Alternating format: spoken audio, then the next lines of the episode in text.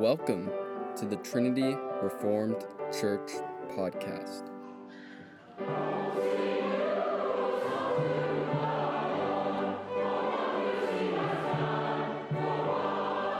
Exhortation by Larson Hicks on March 20th, Lord's Day service.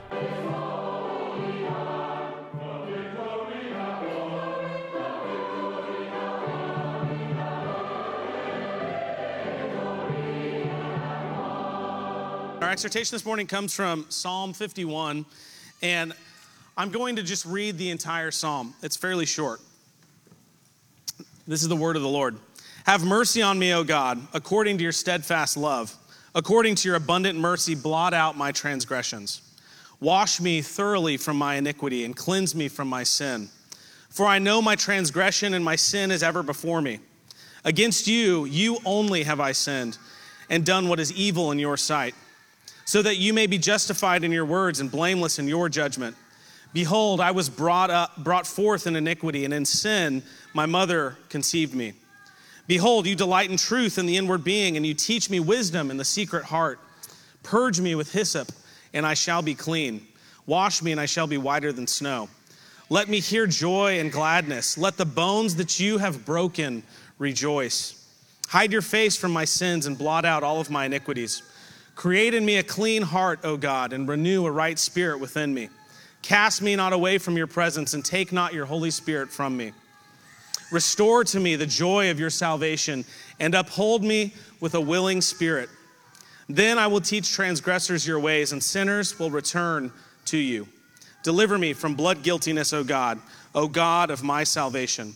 And my tongue will sing aloud your righteousness. Lord, open my lips, and my mouth will declare your praise. For you will not delight in sacrifice, or I would give it. You will not be pleased with a burnt offering.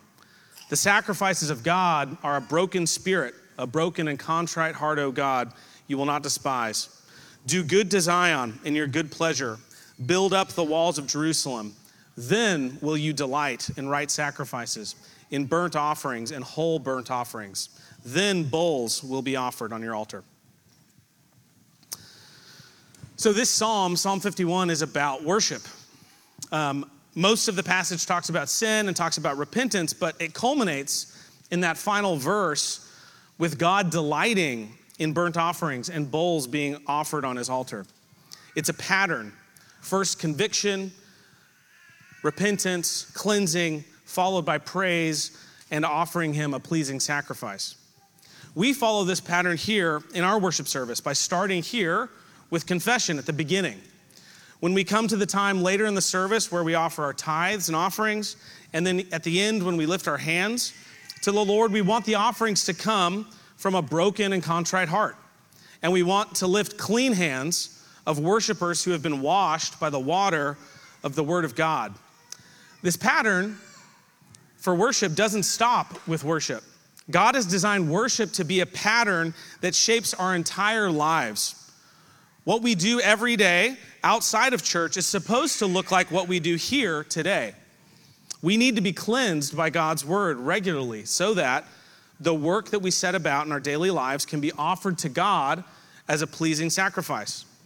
So the verse I want to focus on this morning from that whole passage is verses 16 and 17. For you will not delight in sacrifice, or I would give it. You will not be pleased with a burnt offering. The sacrifices of God are a broken spirit, a broken and contrite heart, O God, you will not despise. A common ditch that Christians fall into when we hear this verse is we read that the sacrifices of God are a broken spirit, and we think, great, our actions don't really matter so long as we love God in our hearts. But remember what Jesus taught us, that anyone who looks on a woman with lust to lust after her commits adultery, and anyone who hates his brother has committed murder.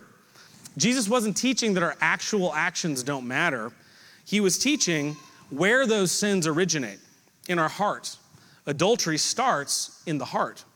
So confessing our sin and even refraining from sin doesn't necessarily address the fundamental issue, the problem that's in our hearts. Yes, obviously it's good not to commit adultery or to murder, but Jesus wants us to be equally concerned with the lust and the hatred that's in our own hearts, because those external sins flow out of the internal wickedness in our own hearts. And the sacrifices in the Old Testament pointed to this as well. The way God commanded Old Testament believers to worship him was to offer sacrifices and burnt offerings to him on an altar. But as Matt Carpenter has taught us, as we've gone through Leviticus, the inward parts must also be washed. The priest washed the entrails before placing them on the altar. God wanted an animal without spot or blemish externally, but he also cared that there was cleanliness on the inward parts. So the verse here, these verses here in Psalm 51 teach us how this pattern of worship is to affect and be a pattern for our lives. Again, I'll read it. For you will not delight in sacrifices, or I will give it. You will not be pleased with a burnt offering. The sacrifices of God are a broken spirit, a broken and contrite heart, O God, you will not despise. So God has always been interested in the condition of his worshipers' hearts. This isn't just a New Testament thing. Right worship of Yahweh has always been a heart religion. So when Paul tells us in Romans to present our bodies as a living sacrifice, holy and acceptable to God, which is your spiritual worship, he's pointing back to the Old Testament worship and saying, this is what it's always been about. God wants a pure and holy sacrifice that is clean from the inside out. And so here's the question I'd like to leave you with. When the living sacrifice of your life is daily placed on the altar, as Paul commands us to in Romans 12, and it goes up in smoke to God, what does it smell like? All of us here can see what your life looks like from the outside. But when your life goes up in smoke as a whole burnt offering to the Lord, both the outside and the inward parts are burned up. And what does that smell like? Have your inward parts been cleansed, or are you full of rottenness and death on the inside? Is it a stench in God's nose because your inward parts are full of lust, full of envy, anger, pettiness, and jealousy? The good news is that Jesus has made it possible for you to become an acceptable living sacrifice to God. But if you're trying to skip to the part where you just do good deeds and please God without first becoming broken and contrite over your sin before the Lord, then he will take no delight in your sacrifice. He will not be pleased with your burnt offerings. Thanks for listening. If you want to find out more, check out our website at trinityreformedkirk.com. That's trinityreformedkirk.com.